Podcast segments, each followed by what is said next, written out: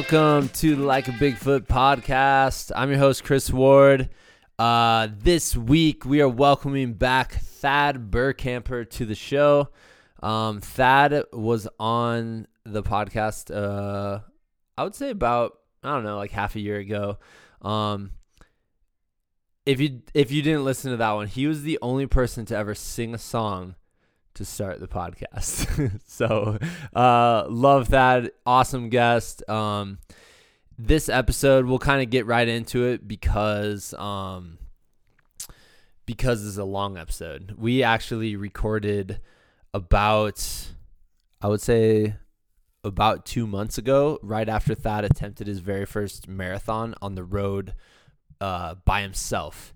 And we recorded a whole 20 minute section about what that experience was like, what he learned through failure, because ultimately he got 23 miles and not 26. Uh, and it kind of went awry. But but through that experience, like all the amazing all the amazing lessons that he learned. So that I'm to post on at the end actually. Um, and then the episode today, I, I really enjoyed talking to Thad. We we had a great conversation about his recent Spartan races, um, how getting his wife to sign up for an event has really uh, all the great things that has done for his relationship with her, and and how that event went for her as well.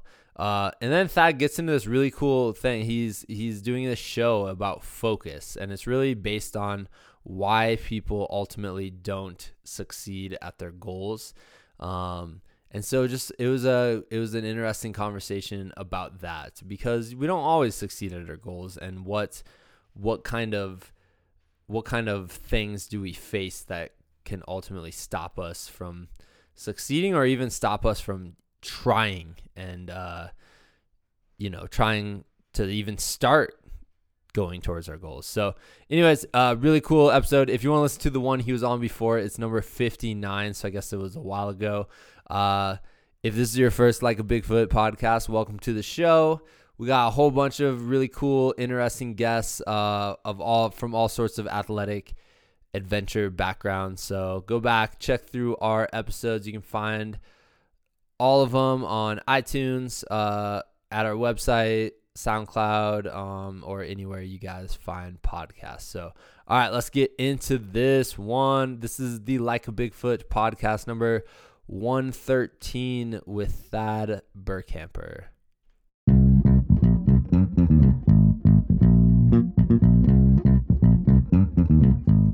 All right, ladies and gentlemen, I want to welcome Thad Burkamper back on the show. Dude, I'm so pumped. Uh, I the last time I talked to you, we talked about your attempt at a marathon, and uh, and now you've done these like awesome Spartan races, and you even your wife joined you for a little bit, and she's been Yeah. too. And like, I definitely like I want to get into that, but first of all, since we're doing this over like a video recording, you should definitely describe where you're at right now. I am strategically placed for this call directly underneath my my router, but more specifically, I'm in my basement sitting on two uh, like beanbag type chairs where we have our cozy nook set up for when there's a tornado warning. The boys can come down here. They both got a comfy seat, and we generally just like throw a tablet in front of them at that point because they freak out. Yeah, storm pretty pretty yeah. well. And uh, no, we've got this space set up, and I'm just laying down on their beanbag chairs in the basement right now. Dude, you look like the most comfortable person I've interviewed on this podcast. Yeah, actually, as I was crawling in here, I was like, "This is going to be weird. I don't know what my energy is going to be during this, but whatever." You're just completely relaxed. So it might be good, you know? Yeah, I think so.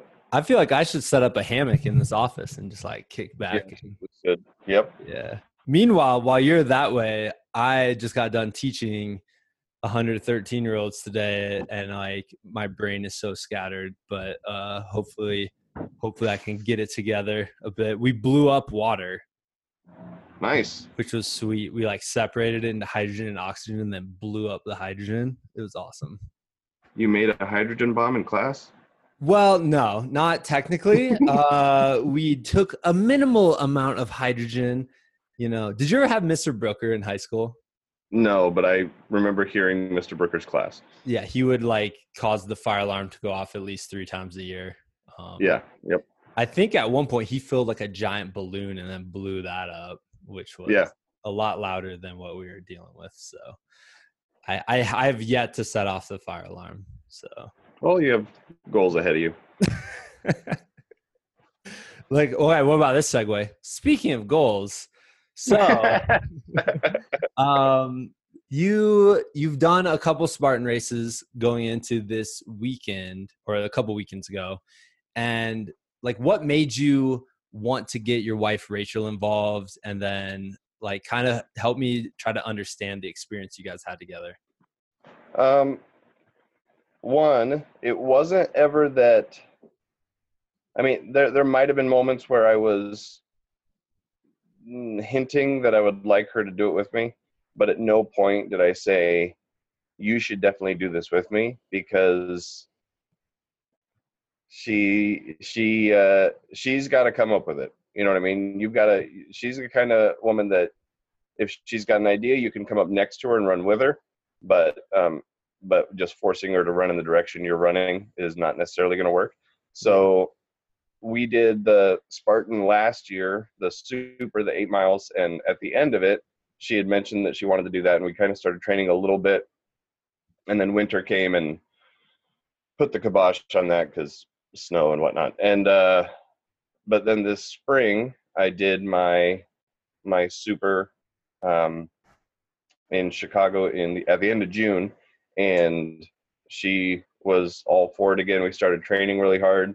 She is kind of an ass kicker when it comes to just pushing herself constantly to do better timing and because uh, her her big thing was the sprint is three miles. That's what she had signed up for, and she had not run three miles flat out in a long time. And um, not that Spartans are ever going to have you running flat out the entire time, but she wanted to know that she had it in her legs and then we were working on her upper body for other stuff. So we started training at the end of June, and she's lost she's lost like close to 20 pounds doing this stuff and running and um so it's been it's been really impressive. And and for her to see the weight loss happen and for her to see doing the rope getting easier and now she can do two three ropes at a time you know just one right after the other. And uh some of the other obstacles I've got set up at home for those things to be getting easier for her and showing her the progress that that's coming from the work she's putting in um, really got her amped up. So we we were set two weeks ago to do. I I had signed up for the Beast, which is 12 miles. Ended up being 13.3, so I got a half marathon in there actually, and then um, and then she was going to join me the next day for the sprint. Uh, we volunteered that morning, so for the first seven hours of our day we're just sitting and getting cold and you know not really warm and that kind of stuff but yeah.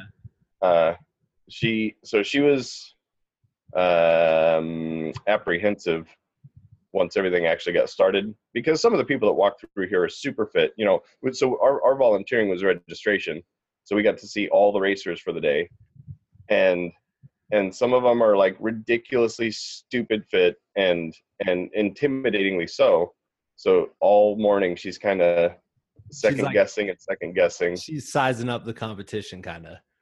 Yeah, yeah, yeah, to a big extent. And like the morning races are like the elite athletes and the oh yeah people actually care about their time and that kind of stuff. And I just kept reminding her it's not about our finish time; it's about the fact that we finish. You know, you'll be fine. Blah blah blah. blah. So, um, but it was it was really impressive. We we set out and for like the first mile, she was really, really dragging her feet like mentally to get into it, right? She was like, "Oh, this this was a bad idea. You know, I shouldn't have blah blah blah blah blah." And then we started passing little groups of people, and we're very rarely getting past, um, but passing groups of people.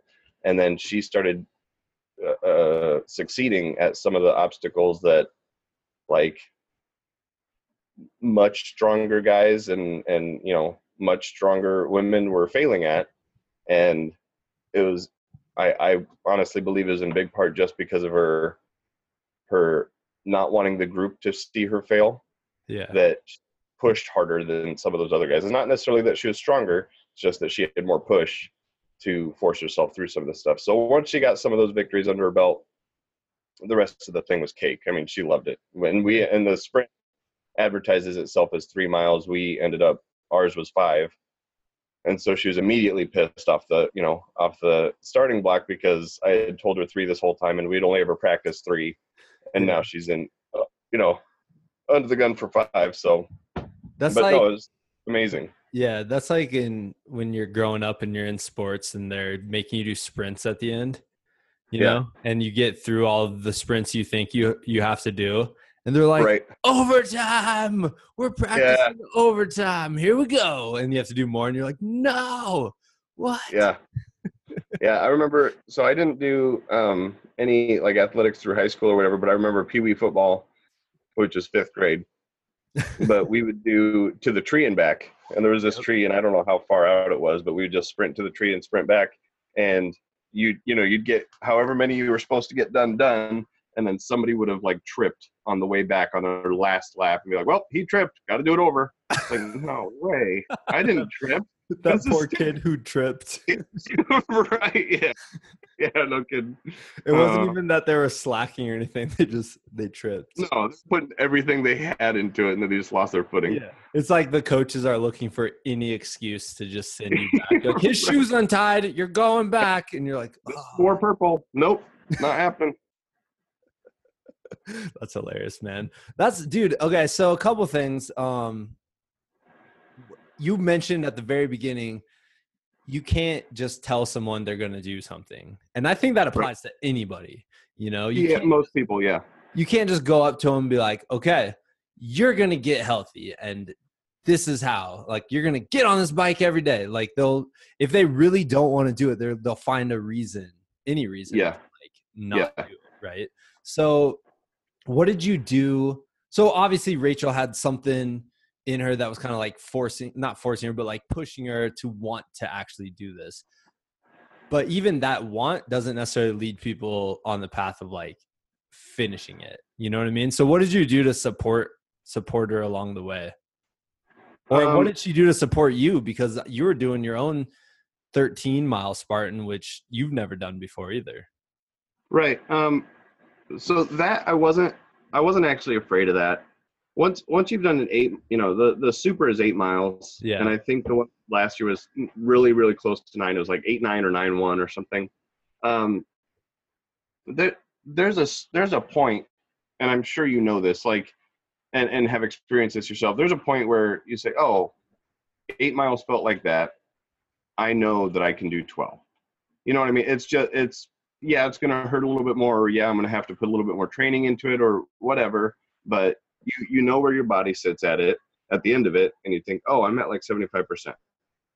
And if I had, if I had just trained a little bit more, maybe 90% would have gotten me through, you know, whatever else. So on that part, um, I was very comfortable with Beast. As far as supporting her, I was just a yes man Yeah. if she said, "Hey, we're going for a run," okay, great, let's go for a run. You know, we'll we'll have your dad watch the boys for a minute, or you know, whatever. We would just go for a quick run. We'd come home, uh, do the rope a couple times. I set up the the monkey bar setup that was in my garage. I uh, now have it hanging from a tree out in the front yard because the garage is always full of crap. It was never getting used, so I think you know I- I have to put this somewhere that it's going to get used. So now the front yard is really like grand central when it comes to obstacles and that kind of stuff. So anything basically uh, for for this type of goal when you're dealing with bringing someone else into it or trying to um, encourage somebody else through it you you just have to be a yes man. If it's something that's going to be a lot of work for them um, uh, and training for this is a lot of work for anybody but she hadn't necessarily been physical for you know probably since the boys were were born so so it was it was truly just a matter of anytime she said hey we're doing a run tonight even if i had just gotten off of a 12 hour shift I was like yep let's go for a run because i know i've got three miles in me that's that's not a thing. Um and then it was just a matter of through the run continuously reminding her um like we'd, we'd get started and within a half mile she'd say this is hurting more than it should and i'd say yeah but you're not loose yet you know let's wait till you're loose in about a mile you'll be loose and and trying to do a little bit of um a, a, little bit of pseudo hypnosis with her while we're running like at a mile you'll notice that your legs are getting loose.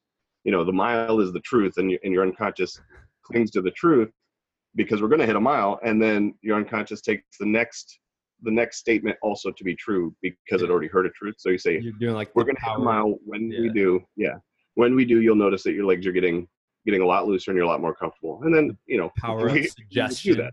Yeah. yeah exactly and so And then it's like even if you hit that mile and your legs don't feel loose, you're still just like, well, I guess I hit that mile. Yeah right exactly yeah and, and that that was a big part of it my when we talked about the well and i guess this will be kind of weird referencing something that you're putting together with this but when we talked about the marathon that i had attempted and failed i specifically put my halfway point as far away from home as possible because then once i get there all you got to do then is get home so we did the same thing on our runs we wouldn't do loops or anything we would do a mile and a half out mile and a half back in yeah. because once you're out there, sorry kid, you you know you just got to finish the thing. So even if it was walking and and uh, I mean she's got asthma that was giving her issues and that kind of stuff. So there'd be times where we were walking, but she was constantly pushing herself to do a better mile per minute, a better you know longer distances, that kind of stuff. So it was just cool to to watch her take the reins and then to jump on the cart as well. It just just let her do her. It was really cool. Yeah, it's it is interesting and really it's pretty awesome when you see someone take on a goal like that and then you're Yeah. with them throughout the process of, you know, cuz you know some people probably you, you don't see, you know, they're doing they're on a quest or whatever, they're trying to accomplish a goal and then you don't see them for months and then they come back and they're completely changed. You're like, "Dude, what did you do?" But to like Right, yeah. actually be there with a person day after day after day and watch them go through it is Yeah. and it's it's very easy uh yeah it, it's very easy say you've been on a life-changing fitness quest for like a year you haven't seen people for a year people see you after that year you look a lot better you feel a lot better you're just acting better because you know once you start feeling good you start acting good right? Um and it's very easy to look back on the year with fondness and they, they just see oh what did you do? You'd be like oh i just ate better and i ran. Yeah. well no you also cried at mile eight that one Yeah. time. You know what i mean? Like there were also really hard things that you had to get through but as far as the whole is concerned it, the year itself was good for you and you can look back at it and say that that got me there. But you're right to be alongside somebody you get all those nuanced things. You get all the oh this this two miles for whatever reason whether it was diet whether it was sleep whatever whatever it was really hurt but you still push through it. Yeah. and and seeing that that kind of growth was is really cool because Rachel had some of those moments and it was my job just to basically tell her how much of a badass she was being and and encourage and just keep going with her so you're right that there is a big difference in that being alongside somebody and or just just seeing somebody kind of not necessarily at the end of their journey but In the- but at least a ways through it Yeah. You get to watch the process, which is super cool. Um yeah what do you when you are going out, do you do any mental tricks? Do you have anything that kind of like helps you push through? Like you said, mile one like the beginning of a run is hard sometimes. Yeah, yeah, yeah. Um, yeah, I've got a couple actually. One of them that I think I've said to you, I know I've said to Brady and Jeremy on different occasions, and uh, is I'll just remind myself when my legs are starting to to feel it. I remind myself this is what they're made for. Oh, like yeah. we we evolved into this shape because it's efficient, and this is literally the only thing your legs are made to do is to move your body yeah. one you know from one place to the next. So that's one and and it's just little little tricks that that put me in the right mindset. Um if i was doing tire flips at home i would do 25 to 50 tire flips during a sprint uh, during a spartan race. There's only you only do it twice. So it's just the and, and their tires a lot heavier than mine. I think their tire is twice as heavy as mine, but I would walk up to a tire and say, "Oh, I can do this 25 times. I've only got to put it there and put it back." Like it, just little stuff like that, where you trick yourself into, "Oh, I can do this because I've done it." Well, no, you haven't. You've done a different weight for a different amount of reps, but the the action is the same. And during during workouts, I just got a tattoo, uh, kind of added to in the last couple months that's wrapped around my arm, and uh, I had disciple on my forearm for a long time, and I still do. I don't know if you can yeah. whatever. Um, but through so like kind of like a crossword using the D in disciple, I put leader going uh, perpendicular to it, and then the the S it ties into husband, and then the uh, the E at the end ties into father. So I had that visual to remind me, you know, what what am I achieving by doing some of this stuff? And then on my wrist itself is just a little box that um, that I put the national average in America for uh, life expectancy is 78 years. So between now and July 28, 2064, I have 16,748 days left, and I'll write that number in the box. That is just a reminder of me to to push everything I can into a day, and sometimes that sometimes that means taking care of yourself and just watching a movie and hanging out with the family. Sometimes it means really beating the crap out of yourself on the on training. And there would be times when um, I've got an eight foot wall in the backyard, and I could see that I had started to sweat that number off of my wrist, and I would tell myself, "Do it till it's gone." Nice. Really, Dude, really I like white- it. yeah. So, so I I would do that, and it's just it's just a matter of reminding yourself and like through the races and stuff i would come up to guys that that were grunting and, and moaning or or just flat out bitching about what they were doing and i would come up beside them and say you did this to yourself Yeah, man. Dude, it's so weird to me. I was I was talking to one of my friends about this. Like I can't imagine in a race really bitching and moaning because of that reason because you are you you're the one that signed up ultimately. Like no one Right, right. cares. Like no one cares if you're successful and no one cares if you fail at it. Like really no one cares except yourself. But Right. also like I don't know, do you see people in ultras? I didn't I actually have never actually seen this, but you hear about people who go into aid stations and they're like kind of rude because they're miserable. They're having like a miserable right time. There might be down in the valley of pain and whatnot. But I could never maybe yeah, I, I just could never see myself being outright like rude to someone. no it doesn't make sense I no for no no me like I go quiet. I just go quiet. You can tell if I'm feeling bad if I'm just not Yeah. saying anything. yep yep So yeah the there would be times where i remind people you did this to yourself and almost almost invariably i'd get a laugh out of them because you instantly bring them back to reality this this race means nothing. You're right. It, Yeah. this is this is for nobody but you. This this affects nobody but you. And you signed up for it and you paid money to do this. For what? For eight miles of brutal torture and then a, a flat warm beer at the end. You know like what are we doing? We did Yeah. this for a reason. That then flat warm beer tastes the best though. yeah.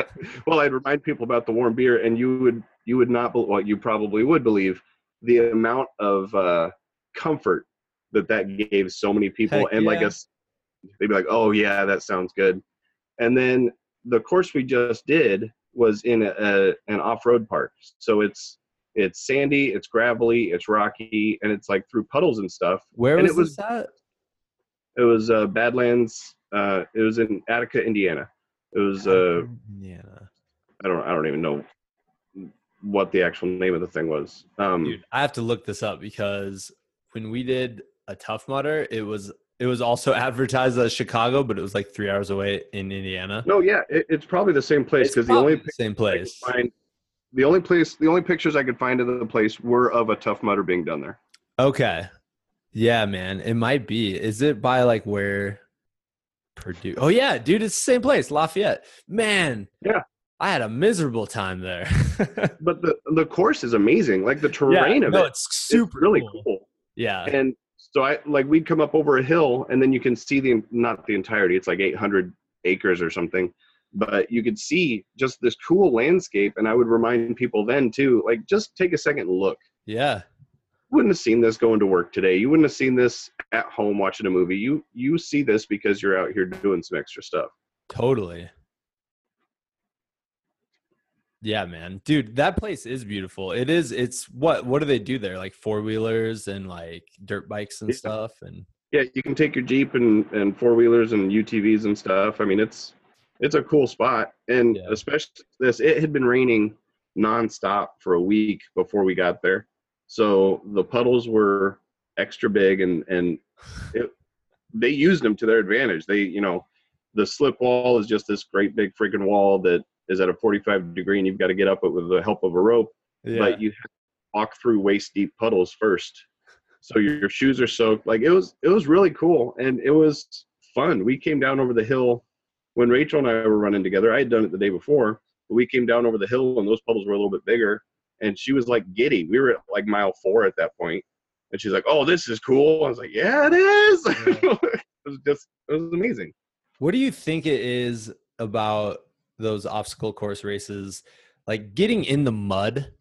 What what is it about that? Because that's really like honestly, I, there's all the other challenges and all those other things with it, but like actually getting down and dirt, like literally down and dirty in the mud, there's something about that that I think does bring people joy. it's a callback to childhood. It's like uh, it's like if you're at a kid's birthday party and there's the option of a soda or a juice box, you go for the juice box. you know what I mean? It's it's the same thing. It's just it's just oh I remember doing this when I was a kid. And there was it's funny you say that because there was a part so the barbed wire crawl and the, the barbed wire crawls on this one weren't terribly long, but they were they were bumpy. They were you had to like crawl up and over all this stuff. On the first one, there was kind of right a, a, a right hand lane that wasn't bumpy, but it was just like waist deep water. Yeah. And we Rachel and I at that point had had kind of gotten into a group of like six people or something, and we were kind of chatting as we're coming through, and we all kind of looked at it and unanimously voted right lane. like we all just were like, ah, I'd rather be covered in mud than going over this terrain crap. So yeah, you're right. There, there it's just something fun.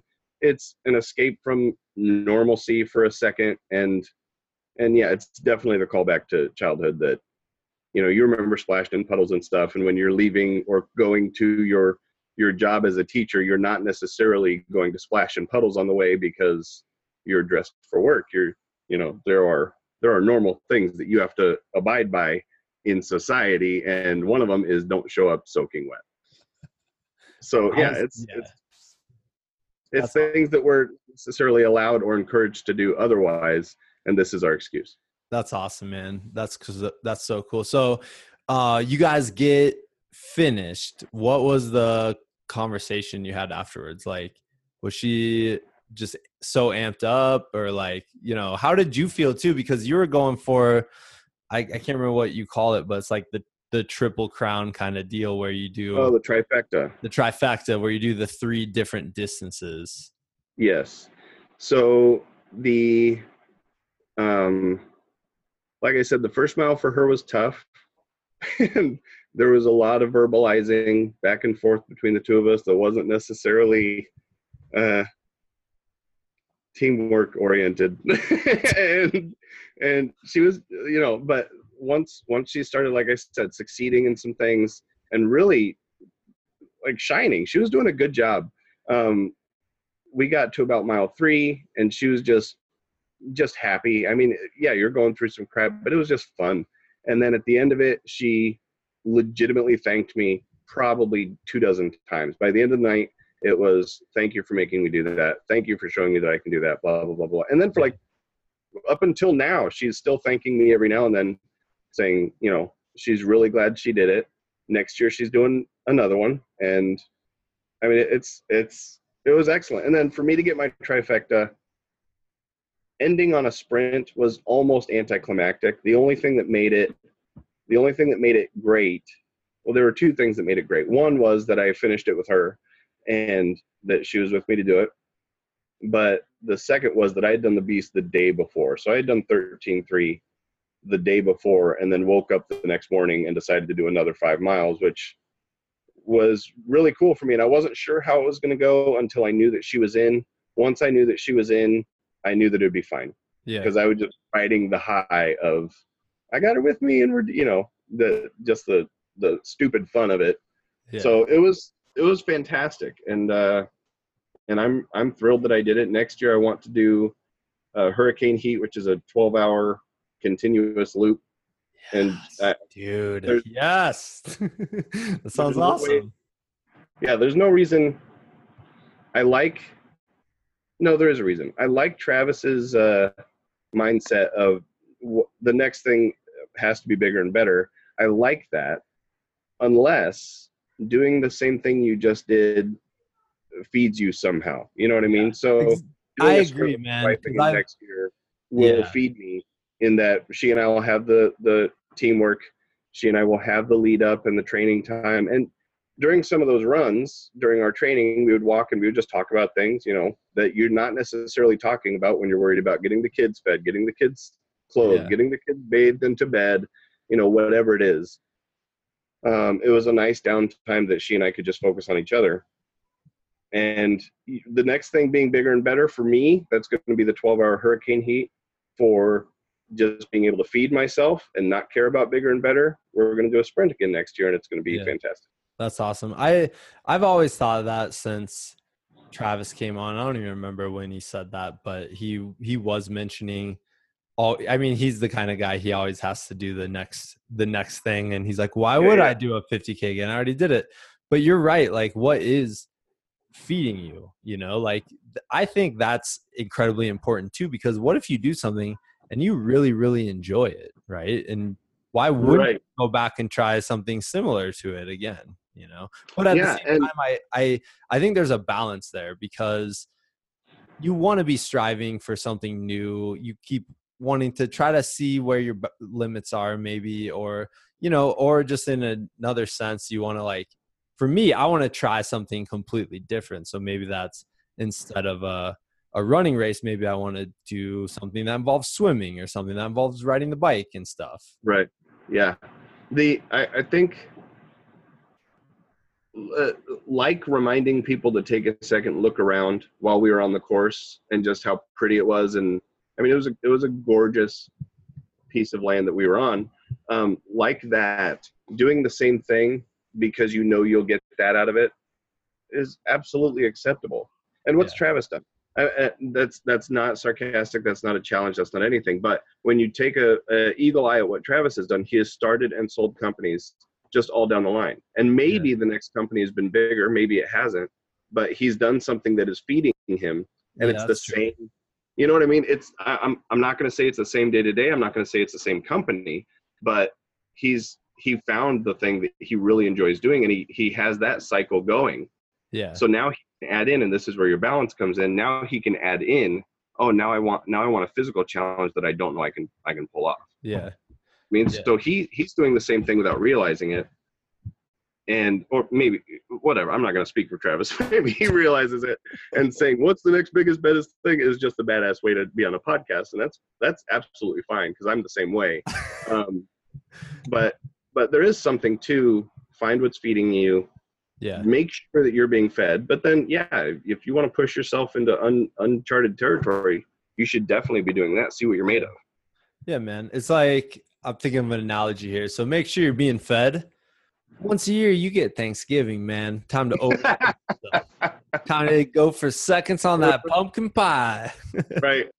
Well, and, and for you know my my family experience, we've got there was one Thanksgiving we were at my aunt Sue's. There were 19 people sleeping under one roof, and uh, and we've got Thanksgiving, we've got Christmas, then there's New Year's, St. Patrick's Day.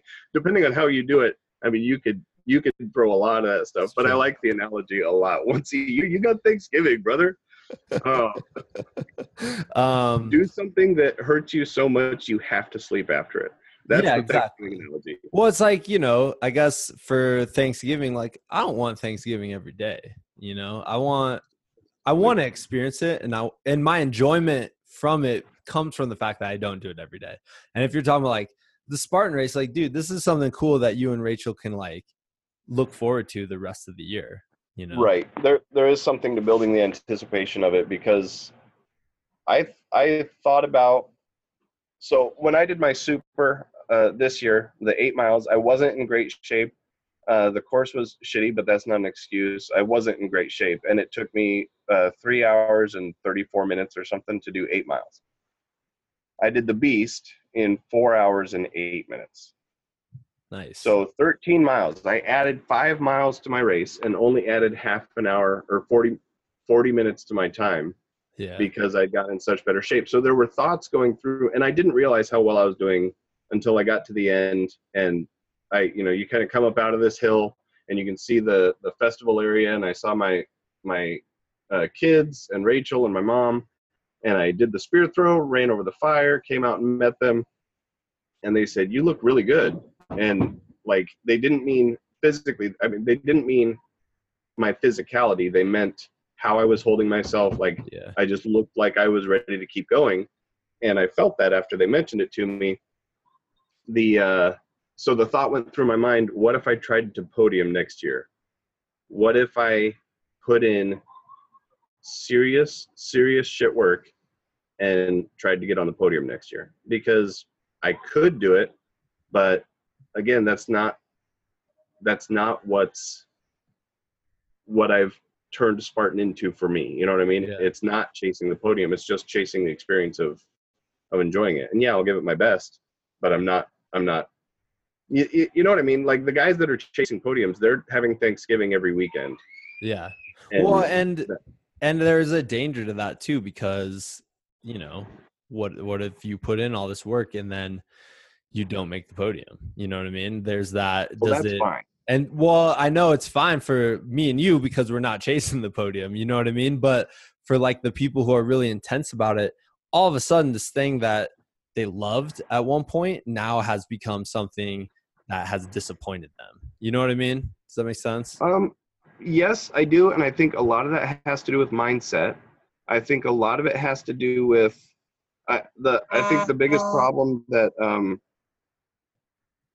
uh, the biggest problem that a lot of people run into is they set up their life as "I'll be happy when," yeah and when is is this thing in the future, right? It's this thing that they may or may not ever actually get to. If they do get to it and they're somehow not happy, then what did they do wrong? So you've got those things that are kind of that are that are kind of flies in the ointment. When if you just change the mindset to "I'll be happy because," so you still Mhm. set your goal, and you say, "Oh, podium next year," blah blah blah blah blah. But on on the day to day, which you've the day to day joy gets stolen from you when you say I'll be happy when because Yeah. it's not when yet, right? So Yeah. now you get if you do I'll be happy because your day to day is I'm happy today because I put in the work towards my goal. yeah And if every day you're putting in the work and you still don't reach your goal, you're still enjoying your days. And there's there's a big difference between getting to the podium and being like, oh, I mean, let's say you are a podium chaser and you get it, and you're still not happy. That's even worse. You know what I mean? Because you Yeah. said I'll I'll be happy when I get the podium. You get first. You're standing on the podium. You smile for the picture, and you realize, well, that didn't do it. What did I do wrong? Well, it's because you didn't enjoy the journey yeah the journey is the fun part for me. Wa- Watching the boys run out into the yard when I get done with a run or something, and they want to try to climb the rope or they want to do some of the monkey bar stuff. That's the fun part. That's the journey of it is is really the interesting part.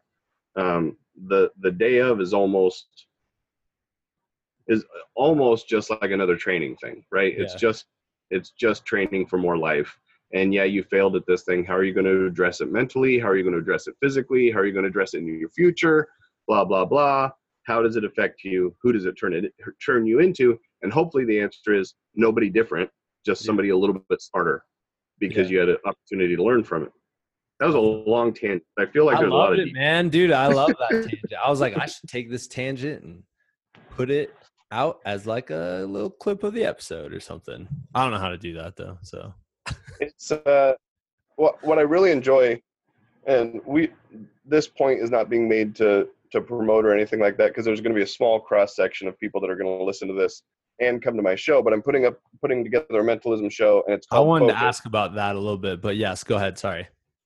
um but what what interests me and, and what the uh, focus of focus is is uh, focus stands for what I what I would be what I would consider to be the five main fears of achieving a goal or go or even starting to go after one. F stands for failure, O stands for obstacles, C stands for criticism, U stands for the unknown, and S stands for success. And the fear of failure is is the most prevalent one. That's that's the one that's going to affect you first. That's the one that's going to take the rug out from under your feet before you even stand up first. And the only way to get through it is to understand that um, one, you're 99.999% of the time, even through failure, you'll survive. And failure doesn't do anything except for give you opportunities to look back and figure out where you could have done something different, where where you defeated yourself, where the process defeated you. You know, it's all learning. It's Yeah. all just an opportunity to reassess, uh, kind of adapt a little bit, and then try again. Yeah, they're like it's the stepping stones. That's how I always look at it. Like sometimes those stepping stones are like almost like stair steps up to whatever you're trying to figure out. Sometimes those steps have to actually be failures along the way. Otherwise, you're not going to learn the lessons that you need to learn. Right. Exactly. Exactly. And like for some stuff, like I don't know, there there's lessons in everything that you have to go through in order to actually be successful. You know, um, and I love that. I love the focus thing. I didn't realize that's that is what you that was your point you were trying you're trying to make with it is Yeah. is the reasons why people don't end up succeeding. That's super Mm-hmm. interesting. Yeah. And like the the one that I so failure is the one that people are gonna come up to first, right? Once you kind of start something midway through is is criticism. C is criticism, and that's just what people think. Some people get so tied up in what other people think, and you just have to not give a single shit what anybody thinks. If it's if it's calling on you to do it, you should at least try it Yeah. and uh and when people say well that's not that's not very uh you know realistic or or or are you sure you know there's all sorts of people that have their reality that they want to put on top of you and it's not worth going into the the most interesting one to me is fear of success and people Yeah. usually don't realize that, they've got it that's the one that that that makes its way in there and you're you're anxious the whole time and and that's the i'll be happy when problem is fear of success. What if I get this and it's not what I needed? Well, it's because you framed it incorrectly. Yeah. I should be all be happy because get your joy out of every day, celebrate every success you can because it, you know, at the end of the day, if I set a goal next year to podium during a beast on September 10th of next year, whatever, and I die tomorrow because I slipped in a puddle and cracked my head on the cement, what did I just steal from myself other than all the days between now and September that I could have been happy? You know what I mean? You're not mm. guaranteed you're going to make it there. So you should make every day worth a flying fuck. That makes so you're saying like if if in September you're like in September I can be happy. Right. don't make it to September, you just all those days you're you're holding off basically like you're holding off your happiness, I guess. And I think people you- I mean we've all dealt with that in the past, I'm sure at any, at some point. Um where you're yeah, like and that's yeah. for our conversation. That's I'll be happy when podium, right? Yeah. But that could be I'll be happy when marriage. I'll be happy when exactly. buying a house. I'll be happy when two and a half kids, whatever. Or money, a certain amount of money in your bank Exactly, account. exactly. And you're not guaranteed to get there, and you're not guaranteed that you know yourself well enough that that's really the thing. Okay. You know what I mean? Yeah, totally. I have my daughter joining me. She's just getting the paint, she says. No, that was that was part of the reason I came to the basement. was the boys won't come down here. I'm next to the router. The boys won't come down. That's hilarious, man. It's yeah, man, that's all that stuff is so important and I'm so glad you shared that because that's the message. I mean, and when you come when you come around to criticism, it makes me think of this idea. Where I was talking with my with my students uh the other day because we do this thing called Seven Mindsets and it's all about mindset Yeah. training. Yep. We do it once a week. It's actually pretty cool. But and it's funny, like they have such good discussions and they'll bring points that I didn't think of and didn't see. you know Mhm. and so one of the ideas i think we read a quote and it's basically like i can't remember what the quote is something about something being impossible like what goals if a goal is impossible are you able to achieve it and my way of looking at that question was i was looking at it well i was like well if you if in your mind you're like that goal is impossible you're not going to be able to achieve it like if you're Right. labeling it as an impossible goal like it's going to be impossible you know but from my from my a lot of my students minds they were saying they were coming from the perspective of like other people telling them their goal was impossible Yes. Yep. and and it got me thinking um about this quote I heard from a comedian once, and me and Lindsay quote it all the time. This from this comedian named Kyle Kinane. He's the voice of Comedy Central. He's hilarious, right?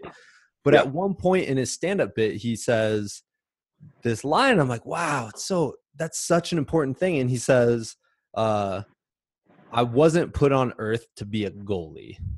You know, he's basically like, if you're not trying to hurt somebody, I'm either here to help you or I'm gonna get out of your way.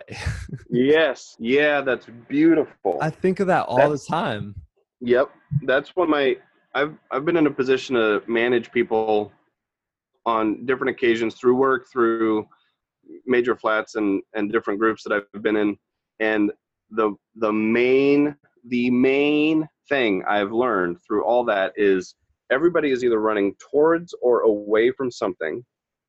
Your best bet to get the most work out of those people is to figure out what that is Yeah. and then start running with them with Yeah. purpose when when it's managing people at jobs like some of the people that i would manage are strictly trying to pay their bills and and continue to survive. And so you would just not not in a doomsday reference but it, in find a way to reference that and be like hey man it beats you know you know whatever and just remind them what they're running towards what they're running away eh, running away from whatever it is and like that's the point we were making earlier with rachel is she had found something to run towards and it was my goal either to get out of the way Yeah. or help every way i can. And you'll get so much more mileage out of those people if you come up beside them figure out what they're running towards and and just put the hand on the back right? And it's just little encouraging words. It's how can i help you? It's you know what, what can i do to make this easier?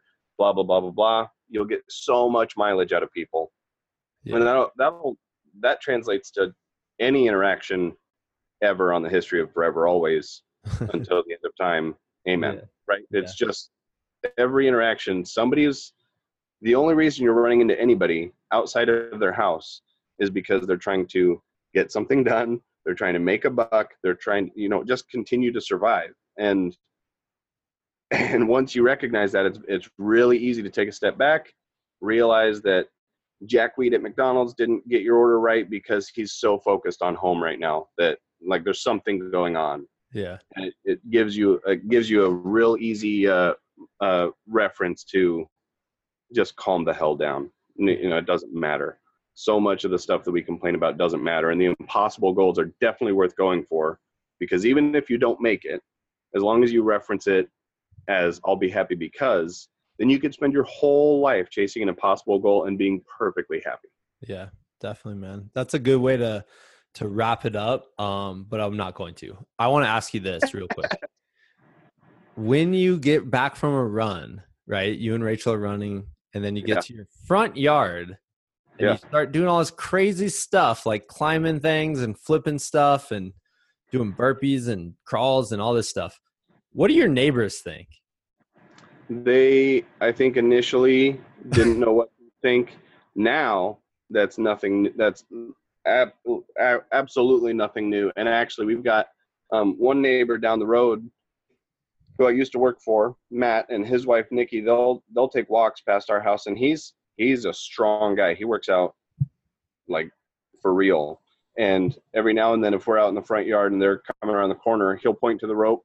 I'm like, "Yeah, man, hit the cowbell." and so he'll start climbing the rope too. So That's and cool. now anytime I see him, I'll you know I'll go up, shake his hand, and I'll just say cowbell, cowbell, cowbell, and then go about our day. So Dude, that's no, cool, it's, man. it's cool. The eh, the neighborhood gets it now. I think and Yeah. the ones that don't, again, who cares? Yeah. Right? Well, no, it's I gonna- cool. You're affecting you're affecting people without even really knowing. You know, Yeah, yeah, uh, yeah, absolutely. Just based off your actions, not even necessarily your words, but hopefully your words as well. Uh, which leads me to my last question. You've been showing up on a Muscatine, Iowa local TV show from Hy-Vee. Huh. And Yep. first of all, the host is Tony. I don't know how to say his last name, but he's the best. That guy's awesome. Tony Tone is the easy way to get through that. Just it's Tony Tone. Tony Tone? Yeah, Tony Tone, I've watched your appearances on this show, and Tony Tone is awesome. He's a good dude. Yeah.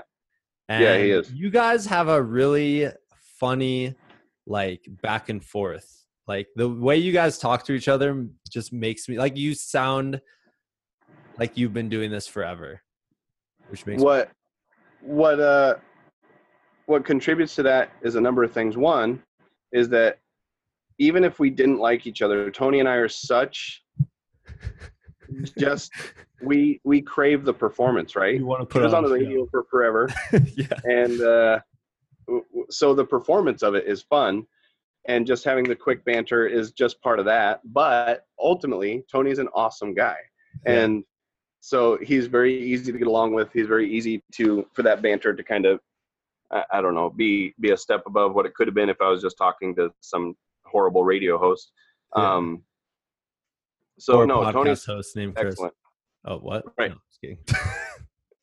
yeah you have no idea how much work goes into me making it look like we're friends during your podcast I know, I know. Uh man, uh dude, so on the shows though, like basically I guess what I'm trying to get get at is this. Uh, You're first of all super entertaining, loved it. You're setting up this poor man to do something during your next show and you won't tell him what you're going to do. yeah yes i He am. doesn't know. He doesn't know what his role is going to be. no he doesn't. He's just gonna He- show up. You're gonna call him on stage, and then he's just you're just gonna go with it. Uh, yeah, one because there's such a small cross section of people that are going to listen to this and watch that. I'll just tell you what we're gonna do. Oh no, Um, dude, you can't say that because what if he listens to this? What if Tony listens to this? I'll I'll make sure he doesn't. What? Okay. I'll promise you. I'll, I'll promise you he won't. And actually, even if he were to listen to it, there are still so many questions in the air at the end of me explaining it Oh that wait, it's gonna Yeah. be fun. I let's let's pause for a second. Ready? Here's Okay. what we're gonna do. Tony, this is only to you. If you're listening to this, just stop listening right now. There's nothing else after this. Like, don't worry. Skip ahead maybe like 10 minutes if there's 10 minutes left. All right. Go ahead, Thad. Okay. Um, spoiler alert. uh, so during my during my stage show, so to give some people some reference, uh, I started this past January putting together a stage show of mentalism. Uh, mentalism is mind reading and fortune telling and premonitions, telepathy, that kind of stuff. And through the course of that, uh, kind of, I did that show. I kind of learned what can and can't be done, or what should and shouldn't be done, I guess. And the show is a success, but now on to the next. So I've I've started building this other show, and oh, during that show, I memorized a pack of 52 cards in I'm going to say 18 seconds. So I had the audience shuffle the cards. I brought the cards back in, memorized them, handed them off to two audience members, and could tell you which which audience member was holding which card all the way through the deck. There are memory experts on the planet. You can look this stuff up on YouTube. There are ways to memorize something like that as quickly as that, and uh, it just takes a lot of practice. It takes a lot of whatever. So Yeah. the thing that I'm going to do with Tony is, in essence, a memory test Okay. we're going to set up a course at the high school parking lot, the Bonnie Drive parking lot. We're going to set up a course, and I'm going to have one opportunity to drive through it uh, with my eyes open. And then uh, and it's actually uh, I'm going to play it to music while I'm driving so that I can reference different points in the music as to when I apply the brake, when I do a 90 degree turn. Yeah. You know, I hear I feel this bump bump at this point in the music, whatever, so I can tell if I'm going the right speed, if I'm going the right direction, whatever. Then Tony will get in the car with me. Uh huh. I will blindfold myself, and we'll do it again. That's awesome. that'll be live streamed just before my show and then the goal is provided i've practiced enough and feel comfortable with it is to drive myself from the bonnie drive parking lot around the high school to the other parking lot still blindfolded get out of the vehicle go on stage and do my show That's awesome, man. Now, quick question. Yeah. I'm sure you've thought of this. Yeah. You're gonna have like someone running in front of the car or something, not in front of the car, but like on the sidewalk, just in case. Like, I don't know. I'm just imagining like a grandma crossing the street. well so that's that's that's a big consideration because as as fun as this could be should it go right it could Yeah. also be not fun should it go Yeah, incorrectly hit grandma. Um, right um so that's why we're doing it in a parking lot in part oh yeah, gotcha. that's that's also why I will have a one-way conversation coming from my wife, and she will have all of my notes. When I do it with my eyes open, I will be um, reciting notes to her. She'll be writing those all down, and Okay. then as I'm going through the drive, she'll be able to say things like, "You're a second and a half ahead of where you where you were last time." Yeah, yeah. you know so i need, either need to adjust my speed adjust where i am with the music whatever so that i can uh, maintain the parameters of Dude, what i was supposed to be doing Crazy man. That's so. I mean, I know that there's some the mental, the mental stuff, the mental like practice that you have to put in to do any of that stuff is so crazy to me. Like I can't even wrap my head around it. well and it all it all started when kale was born. So seven almost eight years ago when he was born um, i would generally get up in the middle of the night because i can operate on two hours of sleep and still make it through. You know what i mean? Like just physically i can do that better. So i would let her sleep. I would get up with kale. I would put a bottle in his mouth and then i, I would put some either magic or mentalism uh, how-to video that i had bought um, on and so i started doing this stuff about eight years ago and it's just been through kind of on and off practice like at brady's thing at, at uh, jody's that time. That was just an opportunity that i could kind of brush it up and i think i broke your brain that night.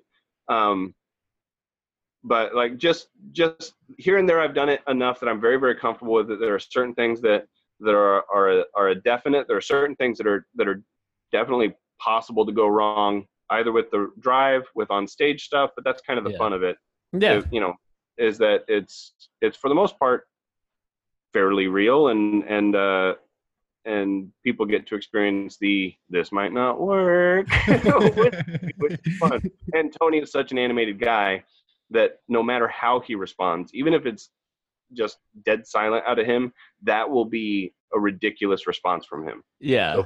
he will he will make it entertaining almost regardless of of how he takes it That's so cool, man. That's so awesome. Tony, you can start listening again. Uh um yeah, man, dude, good luck with that. I think I think what you're doing is so amazing cuz I know we had a we sat down, we had a conversation like 2 years ago and we are just talking about like what goals we both have and whatnot and it's like Yeah. it's really inspiring to to me to see you chase after yours, but then also like it's it's spreading out like it's spreading to your wife to your kids like to your neighbors as they see you chase it and now they want to probably step up their game too which is which is really really the goal right? I mean that's yeah one one more feather i have to put in rachel's cap is um, we had been training for spartan and then i found out like a week before the watermelon stampede she goes i signed us up for the 5k which we've never done before i mean we've never done any running together that we were basically paying to do um, ever before. So she just did that because she wanted to which is amazing. And now she's in the process of organizing there's another 5k but it's a virtual 5k so you just get your crew you go do 5k blah blah blah blah but she's like but i want it to be a really cool one so can we like make signs that point point in the direction that you're supposed to go and put it all through wildcat den and our crew can just follow the signs. I was like, yeah, this is awesome. So she's actually organizing a small group of people to get up and do some things, which is one amazing because I don't have to do it. but it's it's just awesome to see her not just get to the Spartan and be like, oh, I did it. Yeah. You know, now it's an ongoing thing for her. Now it's something that I can tell when her body is telling her to move That's so cool. which is which is a cool place to get whether you're watching somebody experience it or whether you're experiencing it yourself when you get to the point where you've just started exercising for the first time in forever and after however long of exercising there's a day where your body is like we have to do something your body starts asking to be worked It- that's a really cool place to be that's yeah. that's fantastic and that's that's the same with every every possible goal that's why travis keeps building these businesses that's why brady keeps putting ridiculous hours in at work they, there's a part of them that get fed by these other things that have nothing to do with physicality but their body starts asking for it they say It's why like- aren't we yeah, x y and z continuing that momentum kind of yeah on those Yep. things. That's so cool, man. Dude, you're awesome. Uh, I'm gonna let you go now. At some point in this episode, I think we might do it. At, I think I might put it at the end, but uh, stay tuned because we're gonna listen to Thad uh, attempt the story of his attempt at running his first marathon. Which is, yeah yeah, but dude, get out of the basement. Go, go all right into man sun. have a good Thad. day Yeah. All right. See you, man. It was good talking to you. yeah you too Bye. Bye.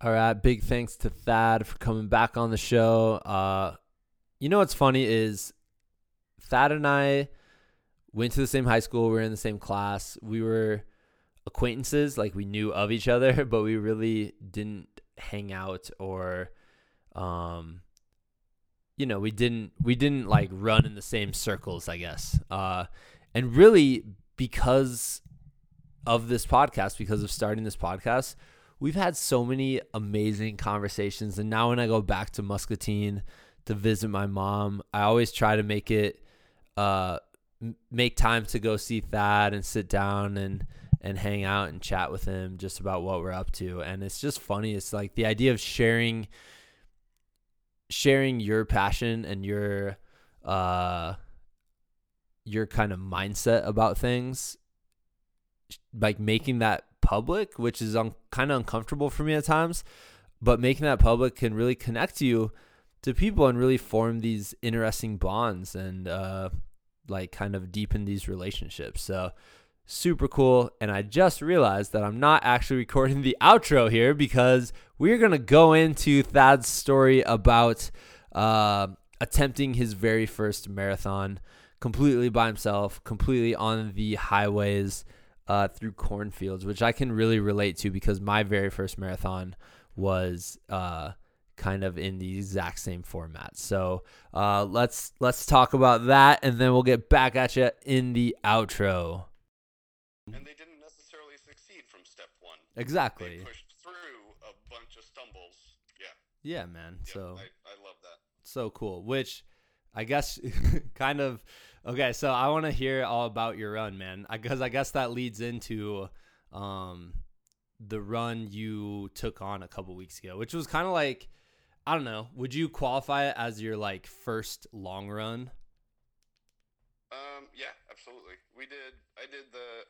I did a half marathon last year, and that was because of you, and well, because of your podcast, because of your podcast with Brady, your podcast with your wife, and I listened to that on a Sunday night, and then Monday morning decided I was going to do a half marathon, and uh, That rocks. and then it, it was it was good. It, it was a lot. It was hard, but it was it was good for me. Um, the yeah, as far as like ridiculous amounts of of distance, this is the the biggest goal I've set for myself, regardless of whether or not I hit it.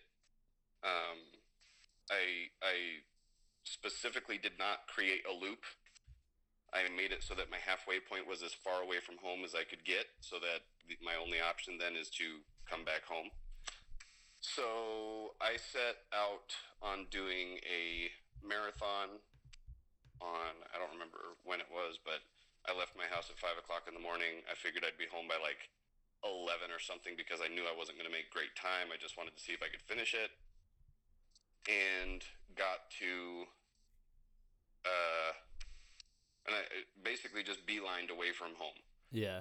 and and beelined slowly because I'm not fast, but I'm steady. If I you know if I can hit a hit a good stride, then I can make sure that I'm not redlining. And I'm and I'm uh, I can I can keep that pace for for a decent amount of time. So for like the first 12 to 13 miles, I was doing I was doing really well. I hit my halfway point shortly after that because my real goal was actually a 50k, and if I could get to a marathon, then that was at least at least a sub goal that I was cool with. Anyway, so I I took off. My aunt Judy met me in Wilton, which was my I think to 12 mile mark Yeah. and she loaded me up with Gatorade and stuff, and I had like half a CamelBak full of water.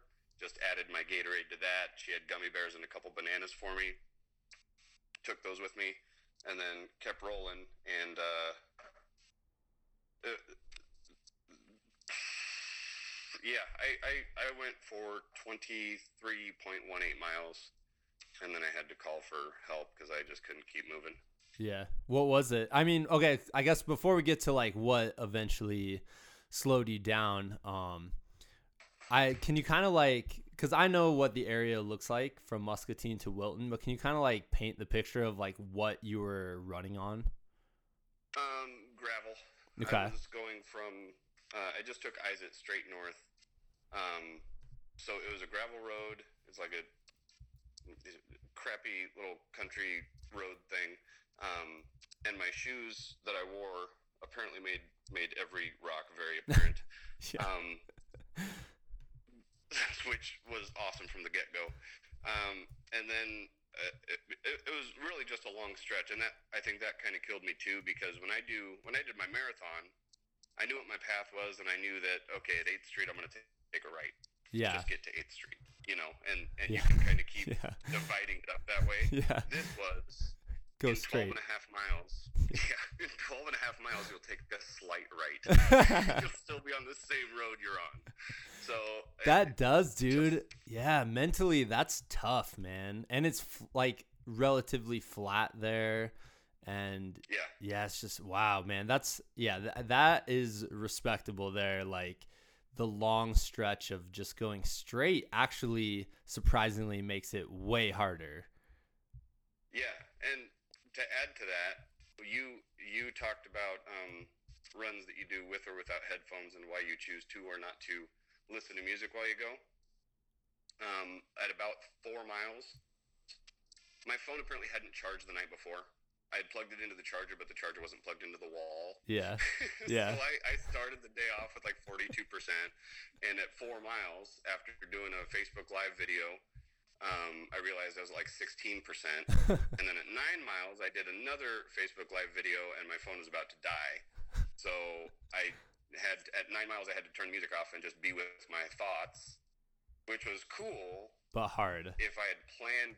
Yeah, eh, yeah. If I had planned to just be with my thoughts and like mentally prepared for that, Yeah. that would have been one thing. But music just lets me disappear and not think about anything. I can, you know, just break down whatever I'm listening to, and and I, I, it really just gets me out of my head as far as the run is concerned. I'm not listening to my breath. I'm not listening to my feet hit the ground. I'm just listening to whatever ambience is happening in my brain, and then I can just I can go a lot longer that way because three, four minutes at a time is broken up into this different thought. And even though Isaac is just a straight stretch, it would have been broken up into all these three to four minute song thoughts. Yeah. And I, I lost that opportunity too.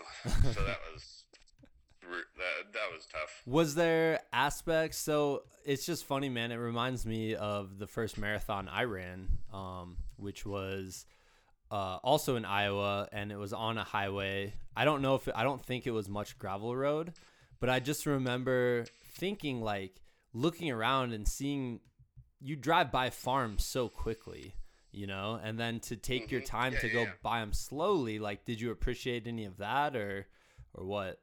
Yeah, yeah, I did actually, and there was a couple times. there, uh, you you're always posting pictures of.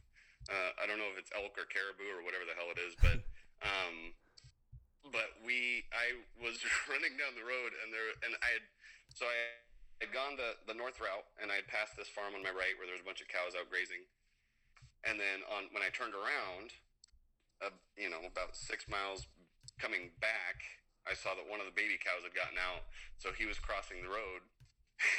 and, and there was like, like there was no good way to detour around him or anything. I just kept thinking to myself, I really hope this cow is is nice. I'm not stopping. And he's, you know, I'm, I'm coming right at him. So yeah, it, I mean, but yes, as far as like the sunset was amazing, and the farmland when you take a second, you're not just, you know, it's not just flyover state stuff. It's gorgeous Yeah, it really is. and you think about like these these super industrious, super progressive East and West Coast and whatever, and the, those people would all be screwed if we decided not to go to work for a day. Yeah. you know what I mean? Like, No, so yeah. Much, so much productivity is happening on farmlands, and it was cool to to sit and actually contemplate that, and to see people out and working at five o'clock in the morning, already doing their job. That that part was nice, and I I did kind of get out of my head in just allowing myself to enjoy what was around me. You know what I yeah, mean? yeah, yeah. That's cool, man. Why did you? I mean, I guess I know you said you wanted to get as far away from your house as possible um, for the turnaround spot. But was there any when you were planning it? Was it was there any thought of that long straight road being more difficult? Like, did you want to add any loops in or anything like that? No, um, no. The the biggest thing for me, my marath- my half marathon last year hurt me mentally a lot because I had miscalculated, and so I was passing mile eleven at the turnoff to my house. Oh, gotcha. You know what I mean? So I had Yeah. to, I had to mentally push more in that quarter of a mile where I knew, oh, oh, this is wrong. I now have to run past my house by another mile, come back. You, you know, so that killed me, and I went from a from a decent jog at that point to a just don't walk, just, just a JDW, just don't walk. yeah, It's like the weakest. You know, you're. It, it, it's not even. You're not moving any faster than a walk. You're just using more muscle than what a walk would require, and it's it's a pathetic run. So I had specifically done the straight out, straight back thing to keep myself from miscalculating a loop. That makes sense. Yeah, man. That totally.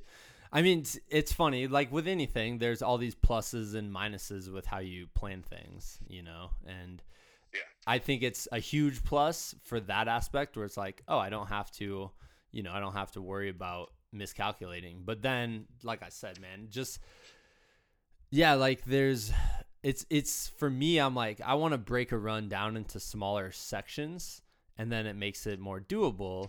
And when you're just on a straight road, it's like I guess you could break it down of like, all right, soon I will be there'll be another road that I have to cross, but I'm still going straight. That that was basically what I was doing. I was I was um, putting it by either road crossings or by the next farm. gotcha. Yeah. So what when you but even that, you get lost in like Groundhog's Day. It's like, oh, that's the exact same house I just passed. I guarantee it. so when your aunt Judy met you uh in Wilton was what was her reaction? Is she like you're crazy? Like No, no, she was not as upbeat as that. She said, "Please let me take you home." Oh no way, really? Oh, that's even harder. Right, and I said, "I can't listen to you." I, I was trying to be nice, and I was like really, really trying to be respectful, but I had to kind of shut her down, and, and I really felt bad because she's just looking out for me. You know, she she doesn't know what I'm trying to do. She doesn't know why I'm trying to do it. So she said, and she said that, and I said, I, I need to just grab this stuff and keep moving. I can't listen to you right now Yeah. because my body agrees. And if I let my mind agree with you for half a second, I'm going to be in the back seat, falling asleep on the way home. Yeah. So I just grabbed my stuff. I rolled out. I had to tell her no like three times, and then and then I just went. And she she had taken a picture of me as I was approaching her car. And when I got home, you know, and I let her know that I was home and safe and whatever. And I said, "You need to send me that picture." And I I totally understand why she wanted to just take me home after seeing that picture. I was like, "Oh, that guy is rough." So yeah, but no, it was it was just uh, I had to shut out every possible reason to quit because because you have to. You Yeah. just keep moving. Well, you know, and well, let's talk about your why really quick. Um, what what was the purpose for doing this? I mean, I know recently you've really been like challenging yourself and like seeing athletically and physically what you're capable of. But was there a purpose Yeah. beyond that? No, and I think um, and actually, this realization didn't hit me until I listened to your podcast with Brady. But um, I think that the the lack of a good why was why I couldn't complete it. If I had had something that I was really holding on to, saying I've got to do this for this, this, or this, even if it was a it was a fake reason, Yeah. you know, because sometimes you just have to give yourself something, and uh, and I really didn't have one. It was a let's see how far I can go. And Yeah. Let it wasn't like it was. I mapped a 50k, and I knew that um, at a marathon I'd be happy, and it was one of those one of those mind screws where you say I'm going to go running. I'm going to go do three miles, and then half a mile in you say, but if I did a mile and a half, I'd still be good. And the second you think that, Yeah. you you're only doing a mile and a half, like guaranteed. Like, you know, I mean, you just you already gave yourself the out. You're gonna take it. So I I just set the whole thing up wrong. It was just let's see how cool I am, and that's the wrong reason to do it. When when I when I think about it now, if I would do it now, um, I've been covering my left forearm with um, the ideas for tattoos with Sharpie, and it's just like inspirational quotes like like uh, doesn't make the boat go faster. There's a Harvard rowing team that one year they decided, and they'd been like second or third or whatever for years and years and years, and they said we're going to take first this year, and our only question all year is will it make the boat go faster? So they'd be invi- invited to a party. They'd all look at each other, say, "Will it make the boat go faster?" And they wouldn't go Yeah. to the party because it's not helping what they're doing. So quotes like that that are just like, "What are you doing right now?" That's going to make tomorrow better. If I was thinking, I would have covered my arm with thoughts like that and and my boys and my wife and stuff like that, so I could look at it every now and then and just give myself another half a mile of energy. You Yeah. know? Yeah. Yeah. But but I set it up with such a superficial thing to begin with that it didn't really have any bearing or meaning, and and just ultimately I think why I failed at it. Yeah. So what happened? Clear, clear the mirror situation. Clear the mirror, dude. That's right, buddy. so that's good though. That's good, and I'll we'll get into why in a second. But what what happened? Like, what exactly slowed you down? I mean, obviously, like, yeah, that's a lot of mental mental games. Which is, isn't it funny, man? How like how mental it is. Oh yeah, yeah, it's insane because yeah, once you get past like my body, especially maybe yours isn't this way, but my body is especially where it will tell me exactly when we've hit, hit, peak pain, Yeah. and it's gonna happen pretty quick.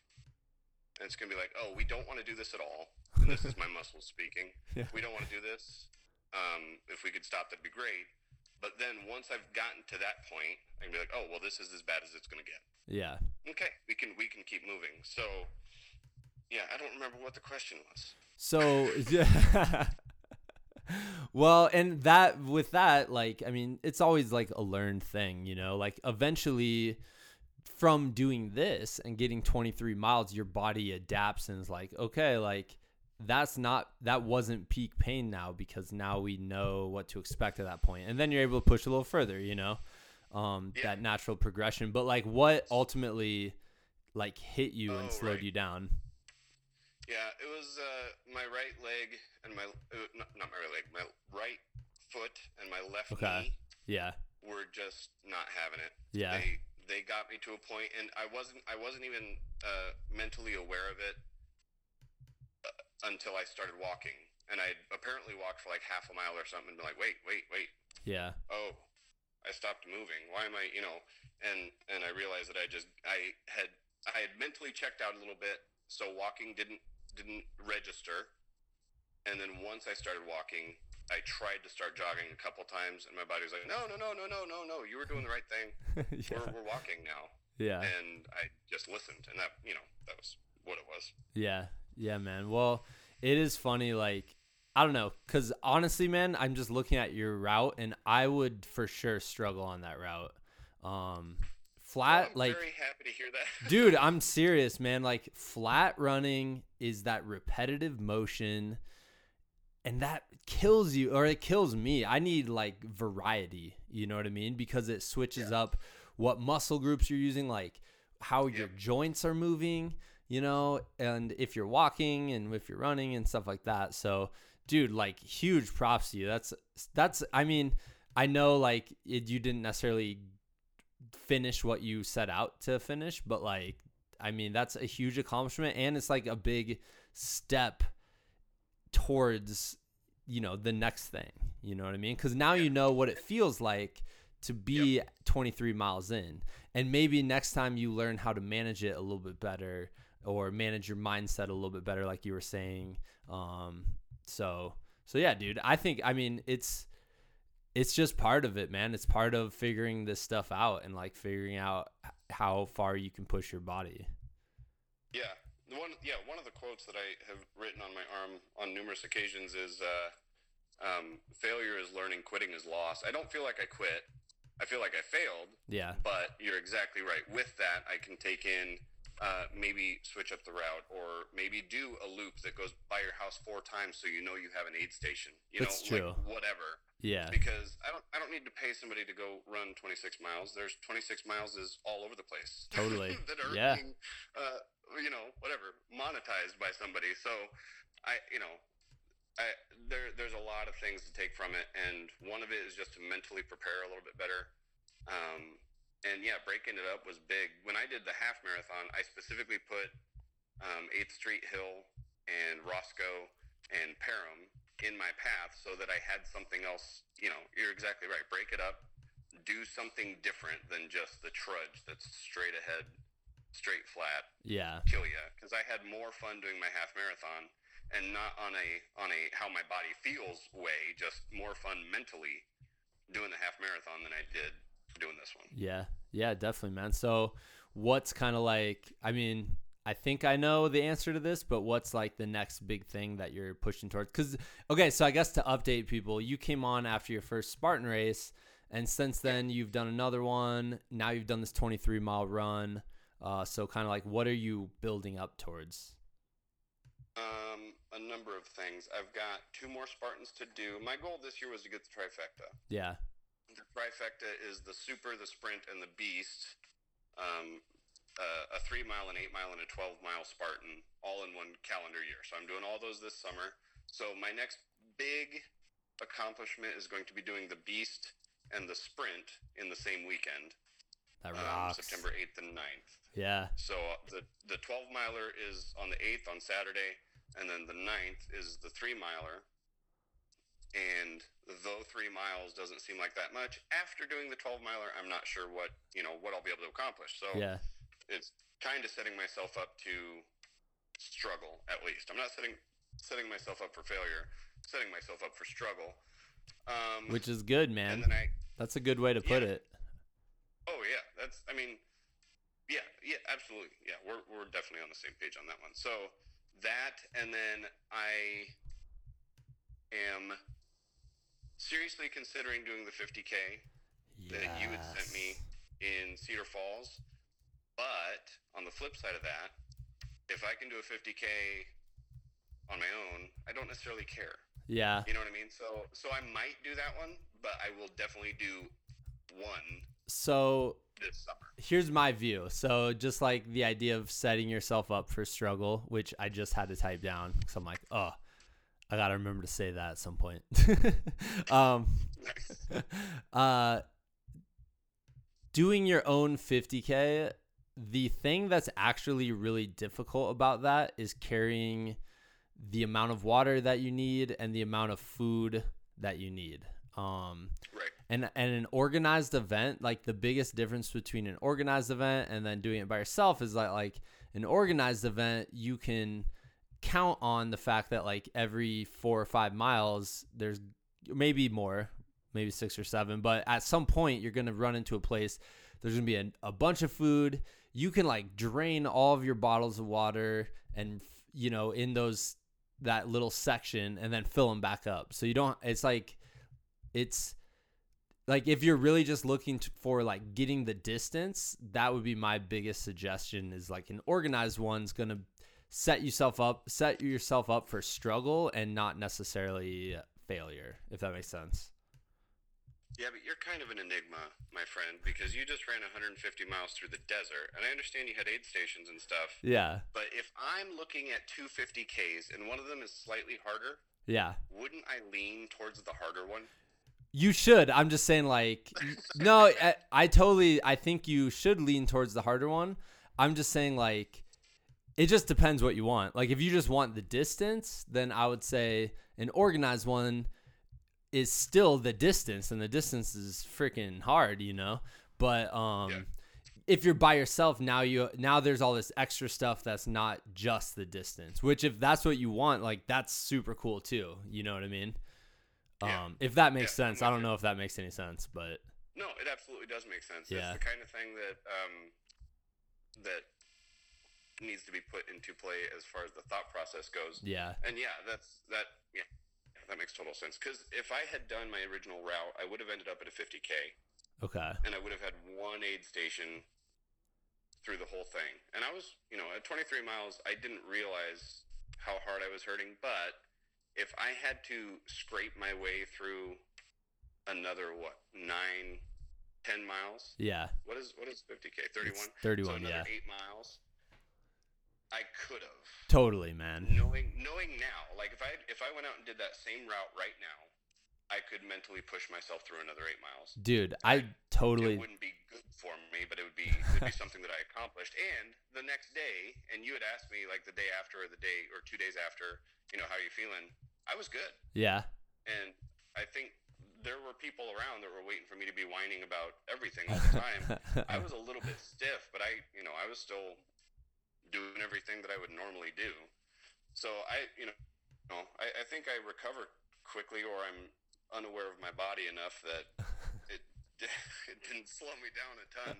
Um, so yeah, I think I I think hearing what you're saying about that is I turn my 50k into a loop that I can break down into different sections with hills and all that kind of stuff, and put the aid station on a picnic table in my front yard. Yeah. So that even if the the wife and the boys are out doing something else, I can just stop, grab some more water, grab some gummies, grab some fruit, whatever, and keep rolling. Yeah, man. That'd be cool, dude. Either way, like it's freaking awesome, man. I'm so excited that you're doing this. And you know, like I obviously want to hear about all your adventures. So whenever you finish an adventure, just shoot me a text message. We'll do another one of these guys. Yeah, dude. yeah, I uh, I have to. Huge kudos to everything that you're doing on this whole thing because I listen to the podcast, um, at least intermittently because Yeah. it's you and it's you made it weird and then it's Spartan up and then it's uh, one other one that I don't know. It's Matthew something um, that I don't know the name of. But you four podcasts keep me keep me motivated and keep me pushing, and it's it's a, a, a good thing that you're doing. That's sir. so cool, dude. That's all I want, man. That's all I want. yeah, yeah. All right. Thank you, Thad, for coming on the show for real this time. This is really the outro at this point. Um, uh, yeah, just I really enjoyed that story and talking to him and things like that. Now I feel like I've ran out of steam for the actual outro. Uh, just kind of. Oh, here's what I want to talk about. I had a realization this week while I was riding my bike. So I I I took a week off of running because I had Achilles tendonitis, and stupidly, I like tried to run on it a few times towards the end of last week, and then by Saturday, I was like, "Whoa, like that's hurts way more than it should." Um, and part of it is because I started up my seventh grade touch rugby club again, and so now I'm sprinting and like cutting back and forth, you know, and like doing all these weird motions you don't usually do when you're like a long distance runner, you know, you're you're you're like running like a running back now if you could imagine that. Um so anyways, I started that and then I just pushed way too hard and and then Saturday morning I'm like I could I couldn't, you know that really hurt last night so I'm gonna run up a mountain so learn lesson learned uh so I ended up just riding my bike a whole bunch this week uh the mountain bike and I kind of had a realization where I I think and I'm not sure about this cuz I'm like why do I like doing this stuff so much? Like why is this kind of like a necessary part of my day like this workout thing or running, trail running or riding a mountain bike or something like that. And I think it's a necessary part of the day because it boosts my endorphins, all that stuff, whatever. Like all the things all the runners will tell you. But I think added benefit here is I kind of like feeling scared once a day. Like not terrified, but scared or like intimidated, right? So I was riding my bike and I'm going like from the trails by my house. So it's flat. Like we're in the foothills, but it's relatively flat for most of it. But there's single tracks here and there. So I'm just like, oh, I'm just gonna ride the single track. It'll be it'll be a nice, easy ride. Like nothing straight up, uh, no technical parts, anything like that. And it's literally like right next to this bike path, like this paved path. There's a single track trail to the left of it. And I always ride that. And I'm sure people are like, what is this guy doing? Like going through waist high grass and stuff like that. Um, and there's a part where the bike path switchbacks down this really big hill, like rel- like it's pretty big. Like you're going downhill for a while, and it just switchbacks back and forth at least like six times down this hill. But if you're taking this mountain bike path, there's a part that cuts the switchbacks, and it just goes straight down. And I'm not really comfortable with the mountain bike at this point and so going down that steep section is always a bit intimidating. And usually I stop at the top and like really psych myself up before going down. But this time I was like, you know what?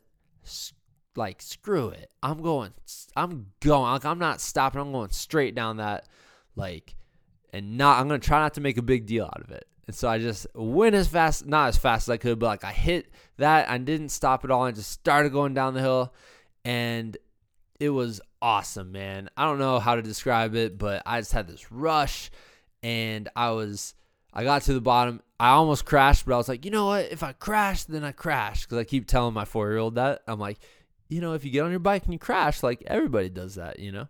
So I was trying to like do that for myself.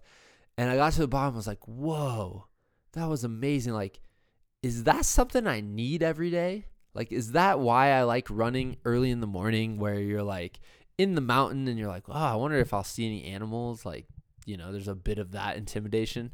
Like, do I just need that that bit of like fearfulness to put real life into perspective? And I'm not sure. I, I haven't fully explored this yet, and I'm not sure what the answer is, but I'm leaning towards maybe I do. and I'm trying to figure out if that's a good thing or not. And obviously, like I'm not wingsuit jumping off the side of like, you know, uh half dome or anything like that. Um something that would be incredibly dangerous too. But I am like, do I just need that little bit of rush just to remind me that I'm alive and I'm a human and like you know, this life is like something to be passionate about. I don't know. I don't know. I haven't really figured this out yet. So I'm now I'm just rambling. And uh yeah, I think that's okay. that's where we're gonna end the podcast this week. Uh thank you guys for joining us. I'm really excited for the next few weeks. I got some really cool people lined up. Um so I'm looking forward to sharing that with you guys. Some returning guests, some new guests. So come back, join us again. Uh, if you like this one and you're still listening, I would guess it's because you liked it. Maybe. Um, go. Feel free to go to iTunes. Go anywhere you guys listen to podcasts. Uh, and check out our whole list of episodes. Um, like I said, Thad was on it number fifty nine. We've had a whole bunch of interesting folks on all all sorts of crazy stuff. Uh, trail running, climbing Mount Everest, going to Antarctica, like the South Pole. Uh, mountain biking. We've had some guests about like bike packing and whatnot. Um, so and long distance trails, PCT, uh, 200 mile races. I'm just randomly ranting, like rambling on at this point. So, uh, yeah, check those out. I bet you guys will like them. So, all right, we'll get back at you next week. See ya.